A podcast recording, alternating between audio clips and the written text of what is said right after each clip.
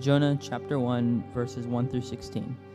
Now the word of the Lord came to Jonah, the son of Amittai, saying, Arise, go to Nineveh, the great city, and call out against it, for their evil has come up before me. But Jonah rose to flee to Tarshish for, from the presence of the Lord. He went to Joppa and found a ship going to Tarshish. So he paid the fare and went down into it, to go, to go with him to Tarshish, away from the presence of the Lord. But the Lord hurled a great wind upon the sea, and there was a mighty tempest on the sea, so that the ship was threatened to break up. Then the mariners were afraid, and each cried out to his God, and they hurled the they hurled the cargo that was in the ship into the sea to lighten it for them. But Jonah had gone down into the inner part of the ship and laid down to, and was fast asleep. So the captain came and said to him, What, what do you mean, you sleeper? Arise and call to your God. Perhaps the God you will give you a thought to us that he that we may not perish. And they said to one another, Come, let us cast lots, so that we may know whose account this evil has come upon us. So they cast lots, and the lot fell on Jonah.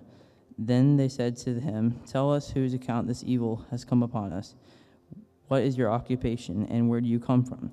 What is your what is your country, and what people are you? And he said to them, I am Hebrew, and I fear the Lord the God of heaven, who made the sea and the dry land. Then the men were exceedingly afraid and said to him, What is it that you have done? For the men knew that he was fleeing from the presence of the Lord because he had told him. Then they said to him, What shall we do? What shall we do to you that the sea may quiet down for us?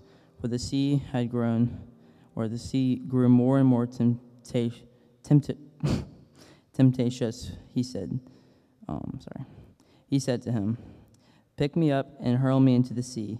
Then the sea will quiet down for you, for I know it is because of me that this great tempest has come upon us. Never, nevertheless, the men rowed hard to get back onto the dry land, but they could not, for the, for the sea grew more and more temptatious against them.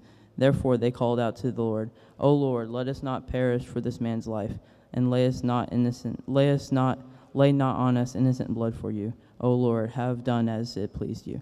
So they picked up Jonah and hurled him into the sea, and the sea ceased from its raging. Then the men feared the Lord exceedingly, and they offered a sacrifice to the Lord and made vows.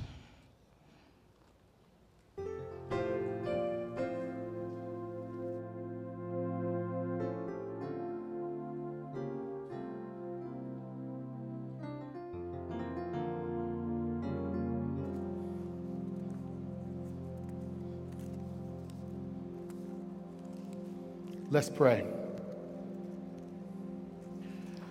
Lord, we want to thank you for today again, Lord. We can't thank you enough. I ask you, Lord, that you would just be with me as I uh, give your word, Lord. I am unworthy and filled with pride and sin. Lord, we ask you that you would speak through me, speak for me. Help me to be a mouthpiece for your word, Lord. Help all of us, Lord, to open our hearts to your Holy Spirit, Lord. In the name of Lord, we pray and we thank you. Amen. Amen. So last week we started a new series uh, on Jonah. And uh, Pastor JP uh, did a, a quick summary of what Jonah is about. And I love what he said because every time we think of Jonah, we think of Jonah and the, and the whale, not the big fish, but the whale. And so he threw something in it that, that, that needs to be a new, uh, I guess, religious term, if you want to say, Jonah in the shade. Remember, we were talking about that? And saying Jonah in the shade and how shade represents God's grace. And as Pastor JP and I uh, went through this whole book, and as I studied this book, there is a lot of shade. In a way, we can even call God kind of shady. Well, within a certain context, right? But, um, but this book is filled with shade. And we were saying that shade is a great representation of God's grace and His mercy. And it is so much in here. It's just ridiculous. It's good. It's a good type of thing. Uh, but we learned that Jonah isn't the best prophet. I mean, I'm not saying we'll be better than Jonah, but he's not the best one. So if you were to get into a fight and you would have said, That's okay, Jonah got my back, Jonah would have probably be one of those guys that are like, I got your back, but I'm but way back. Wait, I'm gonna go pray for you. Or I'm gonna go get a teacher. That that was Jonah. And it's so odd because every prophet you read about, you know, it, it seems to be more willing. Though there's some reluctancy, there is a willingness to do it. But Jonah completely does the opposite. Minor prophet, but it's an amazing how he just completely does the opposite. Is there a picture? So, so the, um, the sermon today is called All Washed Up in Grace. All Washed Up in Grace. What's that? Pull up that picture of my, uh, of my father, that next picture. This, this is a picture of my father um, after a tour with a guest who, you know, apparently is his fraternity brother. But before my father was a tour guide, he was a band director at uh, Rivers Middle School in Charleston, for those who know Charleston. Uh, and being a band director in those days in Charleston, you, have a, you could have a lot of influence and a lot of status. Not only that, but my father was part of several social uh, groups. He was part of the symphony orchestra, he was second chair, you know, and so many people knew him. So when I was bad in school, I knew I was in trouble.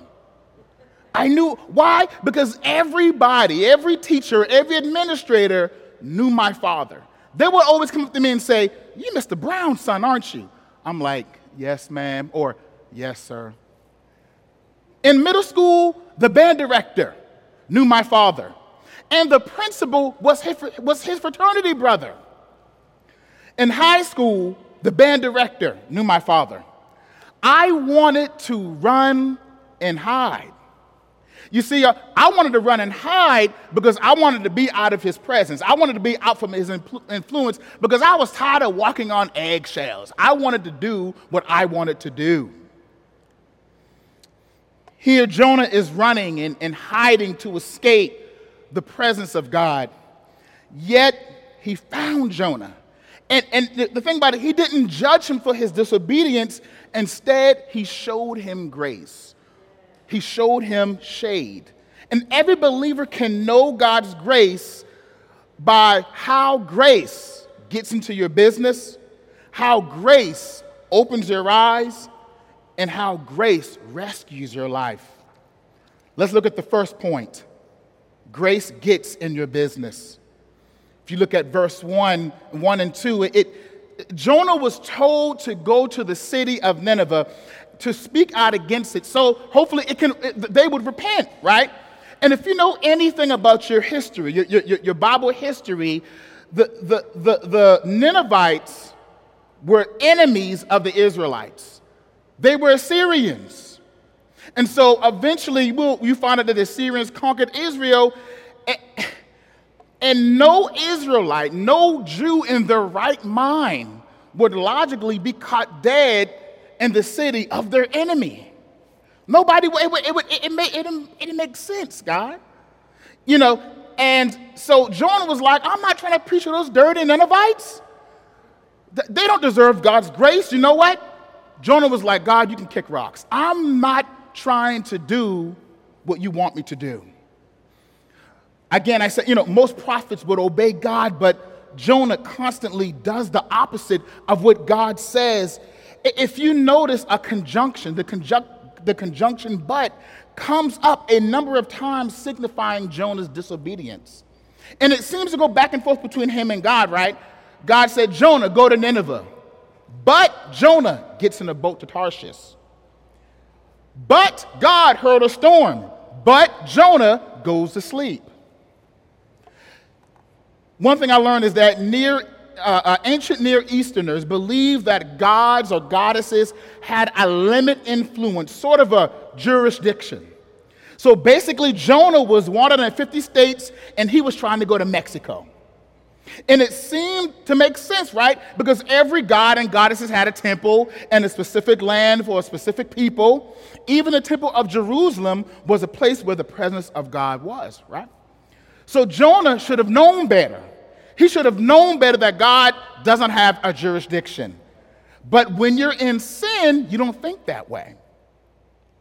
That is why, if you look at verse 3, it says, Jonah tried to flee from the presence of the Lord.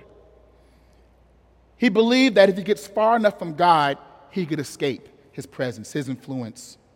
So he tries to, to go to Tarshish, which is in Spain, 2,500 miles away from God. Jonah believes freeing the presence of God will bring him some kind of peace. Think about that. But the truth is, it's actually going to bring him trouble. If you skip the verse four, uh, quick, you know, real quick, and look at verse five, to, to, to, to be even further removed from the presence of the Lord, the Bible says he goes into the innermost part of the ship and falls asleep. Now, this is important. I had to look this up. This type of sleep is not a sleep of being tired. You know how we sleep, I'm going to take a nap because I'm tired? No, this was a type of sleep that, that, that was said to be a fruit of carnal security. Now, what does that mean? It means that Jonah was secure and content in his sin. He was fine. But when you go back to verse 4, this is where God's grace gets into the business of Jonah. Now, think about that good sleep. Everybody here has had that good sleep. Not that sleep, but that sleep sleep. You know, that sleep that, that, that you sleep so well that you snore yourself awake. And you'd be like, oh, snap, I was snoring. But you wake up and was like, man, that was kind of good.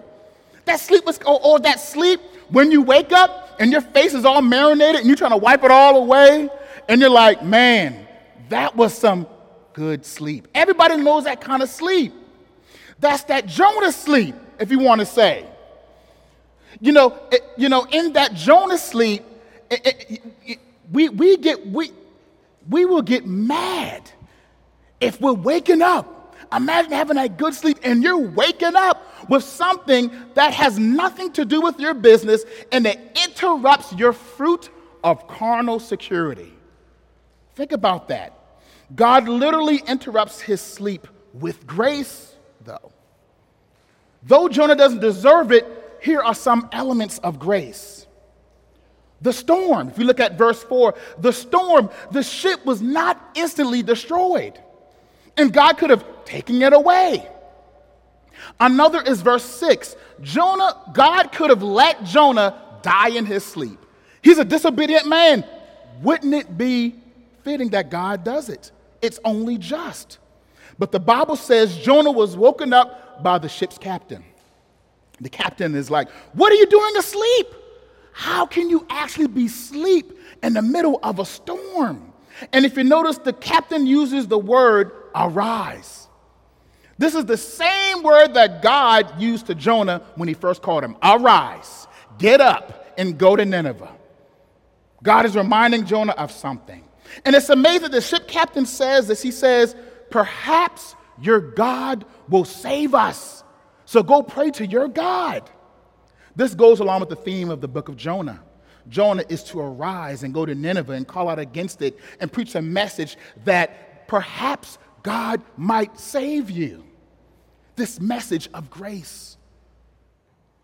Jonah has disobeyed God, and it would be by God's grace that perhaps, perhaps he would save them. It's, it would only be by grace, perhaps. Think about all the stuff we've done, and we go to sleep and we wake up. God doesn't have to do it. Though Jonah diso- is disobedient to God, God gets in his business with these acts of grace, reminding him of his calling to preach a message of grace to wake up a people that are asleep from a man that sleeps. That's grace. If you know me, you know I'm a proud geek. I love comics. I love video games. Now, I'll tell you, a geek? Oh, yeah. Oh, yeah, I wear it on my sleeve. I love comics. I love video games. I love anime. I don't care. I love it. I love Marvel. I love DC Comics the most. For my Father's Day uh, gift, my wife bought me an omnibus comic book. It, it's a, it, an omnibus book is a certain uh, number of comic issues in one large book. So it's about this thick. And I even let Pastor JP saw it, see and he's like, man, this is crazy. And he's like, this is heavy. And I said, I know, you can lift weights with this thing, right? And people would ask me sometimes, people would ask me, you know, uh, about comic book uh, movie adaptations. And, and I think for the most part, they're good. So, for example, I, I tell people if they desire a more comic book, this is when I get into my geeky mode and I'm talking to the rest of the geeks and, you know, we're, we're, we're just having a great time. And, and, and they say, and I tell them, if you desire more of a comic book adaptation of Batman, I tell them to look at the Zack Snyder's, Ben Affleck's Batman. That's the best one. If you tell me otherwise, you don't know the Lord. But if you want a more realistic Batman, I guess, you know, I'll tell them to look at the Christopher Nolan uh, version. I think uh, the best Christopher Nolan Batman trilogy was The Dark Knight. And there is a scene uh, where there are all these major mobsters in one room, and they're hiding and running from Batman. And there is a guy who, who, who, who could put them all away, this one accountant guy. And, and so he further removes himself from the influence and the presence of the Gotham authority by going to China. But the Joker walks in and tells him he might outrun the influence and the presence of the Gotham authority, but Batman has no jurisdiction. And in the words of Joker, he will find him and make him squeal.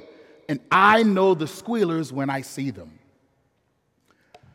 How are you running or hiding from God's presence? Are you running from a call in your life? How many of us don't want God to get in our business? How many of us are in that Jonah sleep, not wanting God to interrupt my security? For some of us, instead of obeying God, we would rather run from the presence of God so that we can live a life as a false, comfortable Christian life. What does that look like? Well, there are times we might seek out churches and Bible studies or specific speakers and persons or preachers that affirm our comfortable life. Some of us have callings that, that we run from because it isn't in our plan. Lord, I got my blueprint. Does it match it with mine? Well, well, we can't have that. Some of us are afraid.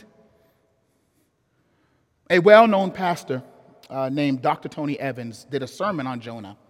It was called Jonah the Rebel God Used, Part One. And this is what he said. I love this. He said this Running from God cost you.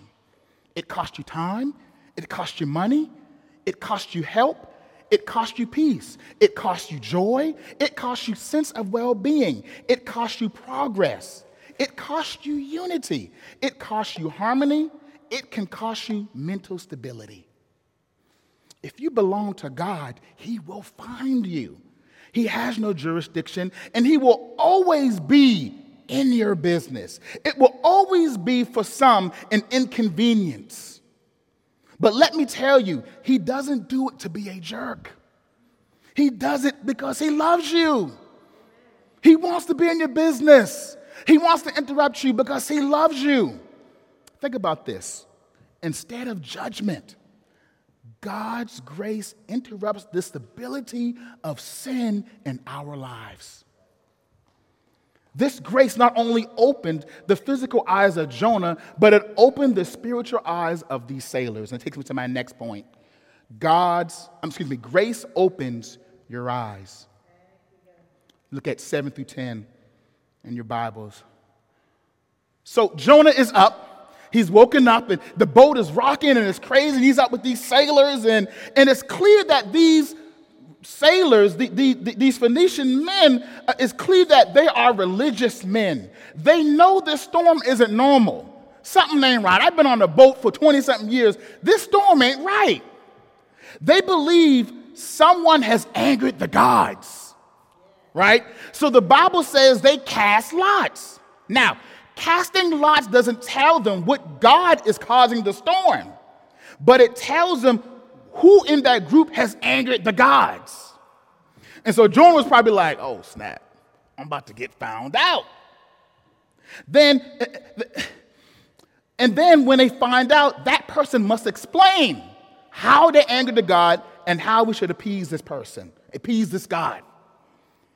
So what they did is they, they would take an item that belongs to you, maybe a button or, or some glasses. I, I don't think they had glasses back then, but something. They would take a piece of your shoe or a coin or something that belongs to you, and I, I guess they would put it in some cup or some jar, and how the item fell, how it landed, would determine who offended the gods. Think about this. This process wasn't truly nothing magical or mystical. They thought it was. It was a system of probability. Because why? These gods that they pray to aren't real. It was a matter of physics. These sailors are not living in truth, but in a lie. They're believing a lie because their eyes are not open. So they're playing a guessing game. They don't really know. We don't know what's right. We're guessing. We think if it falls you, then it's you. Verse 7, it says, The lot fell to Jonah. Now, think about this God uses their system of probability, their system of lies, to open the eyes to what is true. To what is true. Later on, we'll find out that these men became believers Thus, they do not need, there is no need for this faulty system of lies because their eyes were open to truth. They don't need to live there anymore. Jonah is well aware, well aware of the truth of God. Not only does he tell them, but he testifies about God. I, am Jonah, I'm a Hebrew, but I serve the God. You can imagine him preaching. I serve the God of heaven the sea and the land. He tells them the truth. If you notice in verse 9 and 10, now think about this.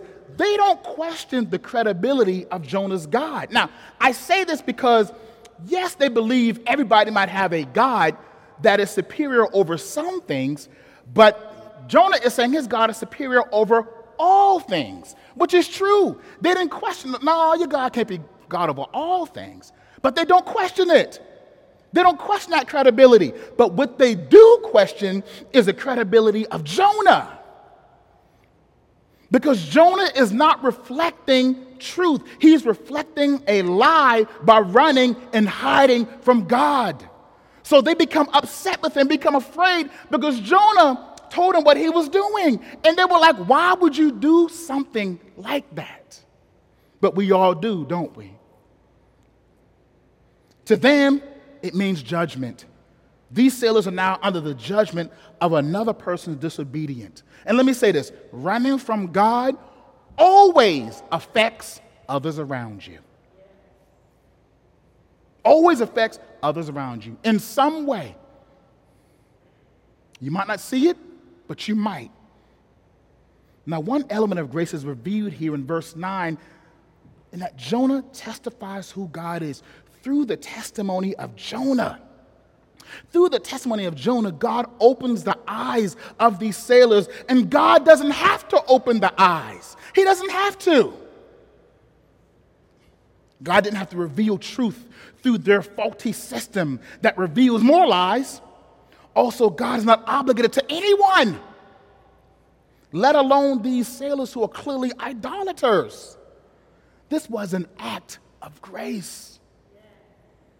Again, though Jonah is disobedient by grace, God uses him to reveal truth, reminding Jonah of his call to preach a gospel message of truth to a people that live a lie from a man that lives a lie.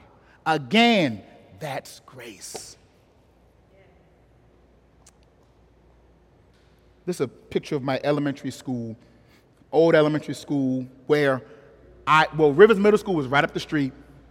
Everybody, again, everybody knew what was going on. Everybody knew my daddy. I had to go to his school. But this is James Simons Elementary School in Charleston. It's been renovated completely. Uh, it was a huge school. It, it, had a huge yard inside. It, it was so big that they literally built two life size train cars and a life size tracks to place the cars on. It was huge. Today, the yard would be problematic. There were at least three entrances, two were unmonitored. Anybody could walk on or walk off. But it was the 80s, right? It was the late 80s. No one thought that way. You know, there were no teachers in the yard. I mean, it was crazy how big it was. I mean, sometimes fights broke out, two or three. We had these dangerous throw up football games, people getting hurt. We had wall peg where, it, it, where you could peg somebody else, and we had karate matches by the monkey bars. It was weird, but it was sort of a controlled chaos because when the principal would get on the, uh, on, on, the, uh, on the speaker, they still have speakers. They still do speakers. No, that, I don't know who remember the speakers, but the principal would say, "No more kung fu in the yard." And we're thinking, how did he see that? Somehow somebody saw it.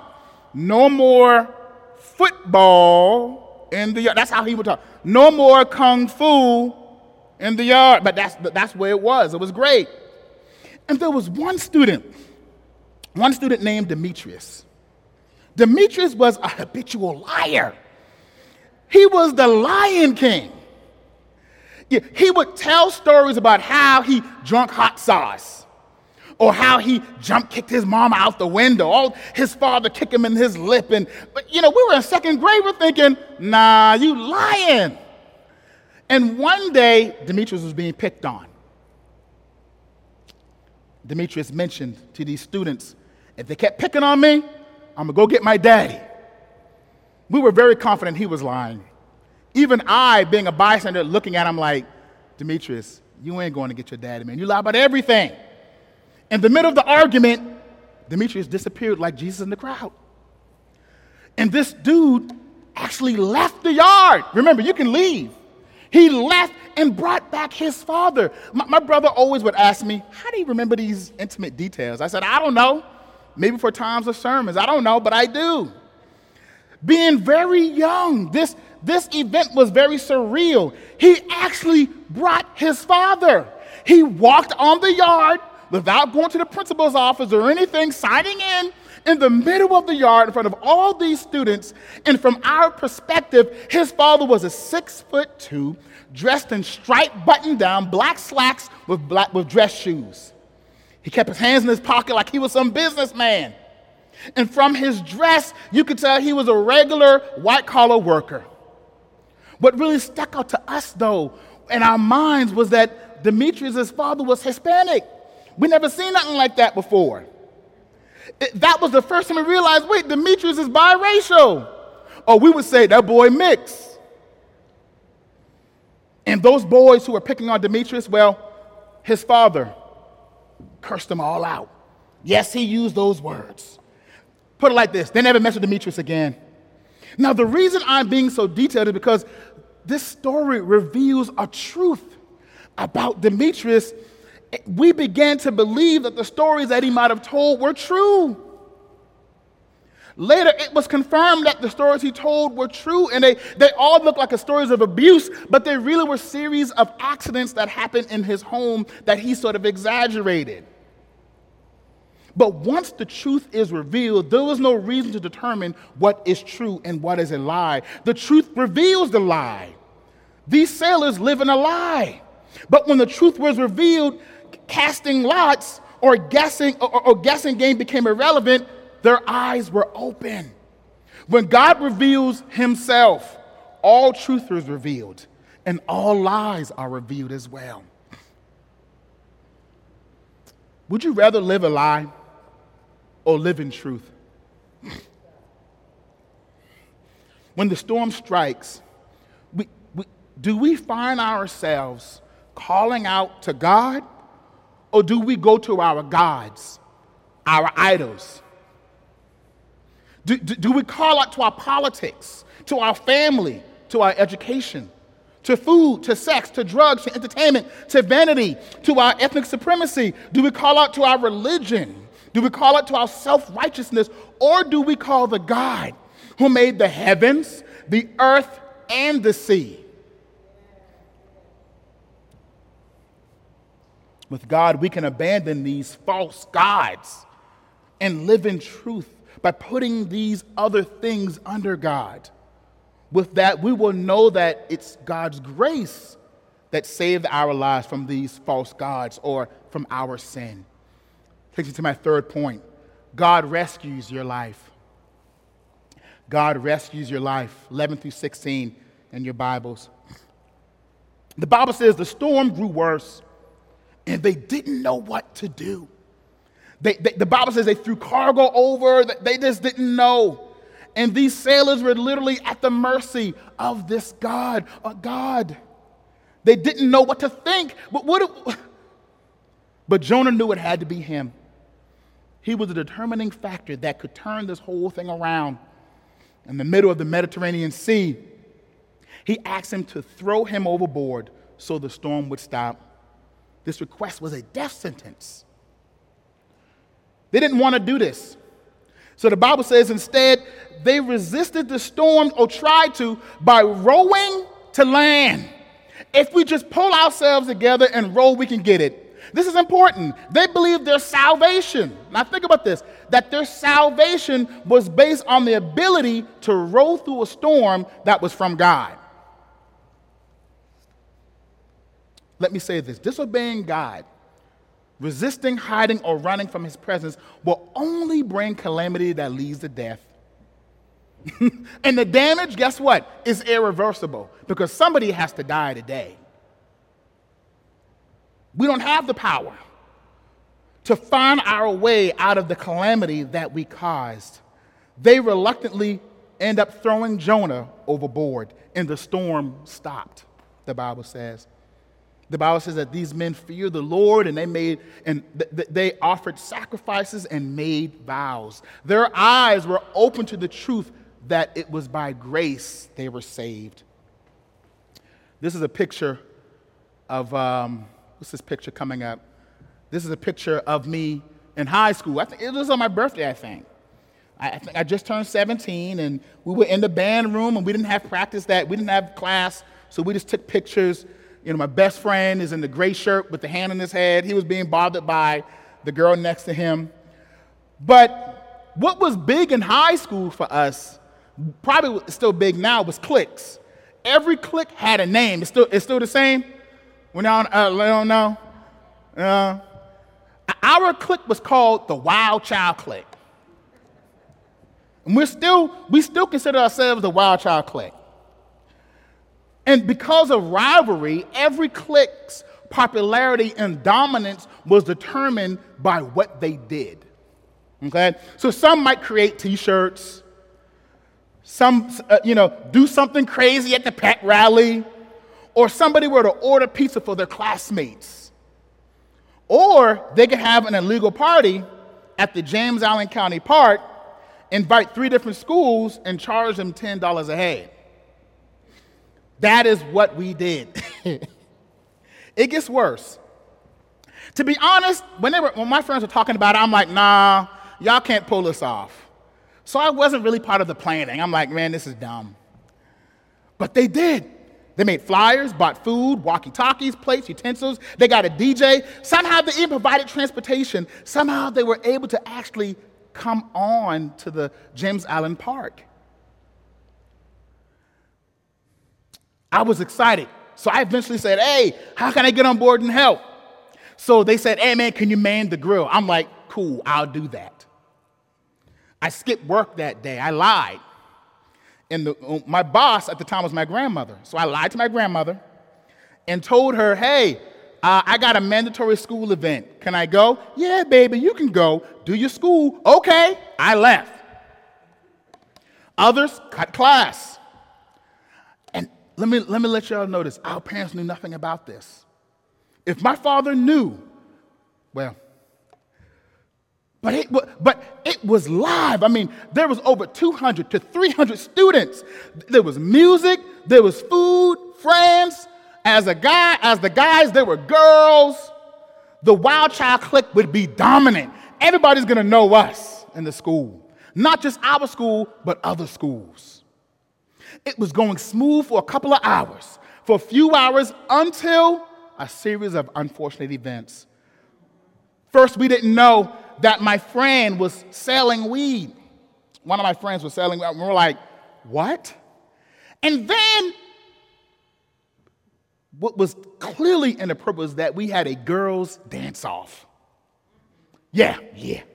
Finally, of course, the occasional fight that ended the party. Our event broke so many laws that lieutenants, police sergeants, along with regular beat cops, were called to investigate. Wild Child Clique was going to jail. We were going to jail, y'all. We created so much calamity, it was nearly irreversible. See, we didn't have the ability to roll ourselves out of the storm that we created. Something higher had to save us.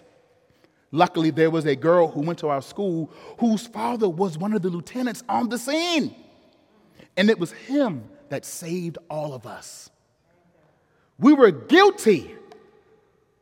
We were guilty, but went home innocent. There are idols. Their idols, these sailors' idols, could not free them. Neither did they have the skill as sailors. Neither did they have the power to work together to row to land. Only one thing can save them was someone had to die. You know where I'm going with this. Some of us, some of us as believers think that our idols can free us. Some believe our morality can free us. Then some believe our intellect can save us from a state of brokenness that is irreversible. I'm here to tell you that it's only by grace in Jesus Christ that we are here today. You see, Jesus was the one that was thrown overboard to appease the wrath of God that quenched our disobedience. See, Jonah wasn't innocent, but Jesus was. He was innocent. Why did he have to go? Because of the calamity and the storm that we created. We ran from God. We wanted to hide. We were disobedient. That's why Jesus is the greater Jonah. I mentioned in the, my intro that I desired to run away from my father's presence. I didn't want to be by him, I didn't want to be around all that. But I'll never forget, I was even bullied. Just like Demetrius in second grade, I was bullied by a boy named Bernard Thornton. How you remember that name? I don't know. It's just in my head. But that was his name. And Bernard once grabbed my face and created a cut on my face. And my father, as we were driving home, he saw it. Who did that to your face? I'm like, come on, dad, leave me alone. I'm fine, blah, blah, blah. It was his boy named Bernard, yada, yada, yada. You see, my father, because of who he was in the city, he had no jurisdiction. He didn't have to go to the red tape. He had great influence. He, was, he came to my rescue. A few days later, he showed up at the door. Opening it, I'm like, what's my father at the door? He said, some son put their hand, some boy put their hands on my son named Bernard Thornton. I'll never forget that. Though I desired to be away from my father, he wanted to be next to me because he loved me. He showed up at my classroom. I'll never forget it because that was the day I felt the safest. The presence of my father brought me the greatest comfort that day. And Bernard never messed with me again.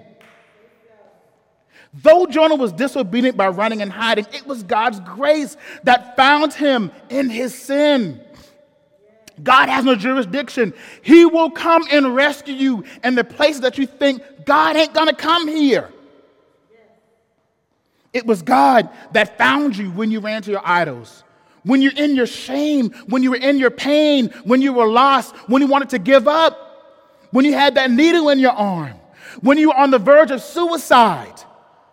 He runs after you because he loves you. He's in your business because he loves you. And guess what? He don't have to. He doesn't have to. You're the one committing the sin. You deserve to die. That's justice. You deserve it.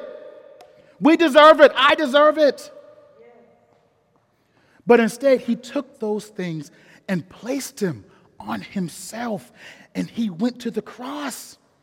Jesus did all of it, it was all by grace. These sailors weren't just washed up and soaked by the storm, they were all washed up in grace. Again, when the Bible, the Bible says when the storm passed, these sailors showed, they begin to worship him and we too show the same gratitude through worshiping the God of grace that gets in your business, the God of grace that opened your eyes, the God of grace that saved you. God provided the shade. Let's pray. Lord, thank you, Lord, for providing the shade. Even when we ran from you, even when we hid from you, you provided the shade, Lord.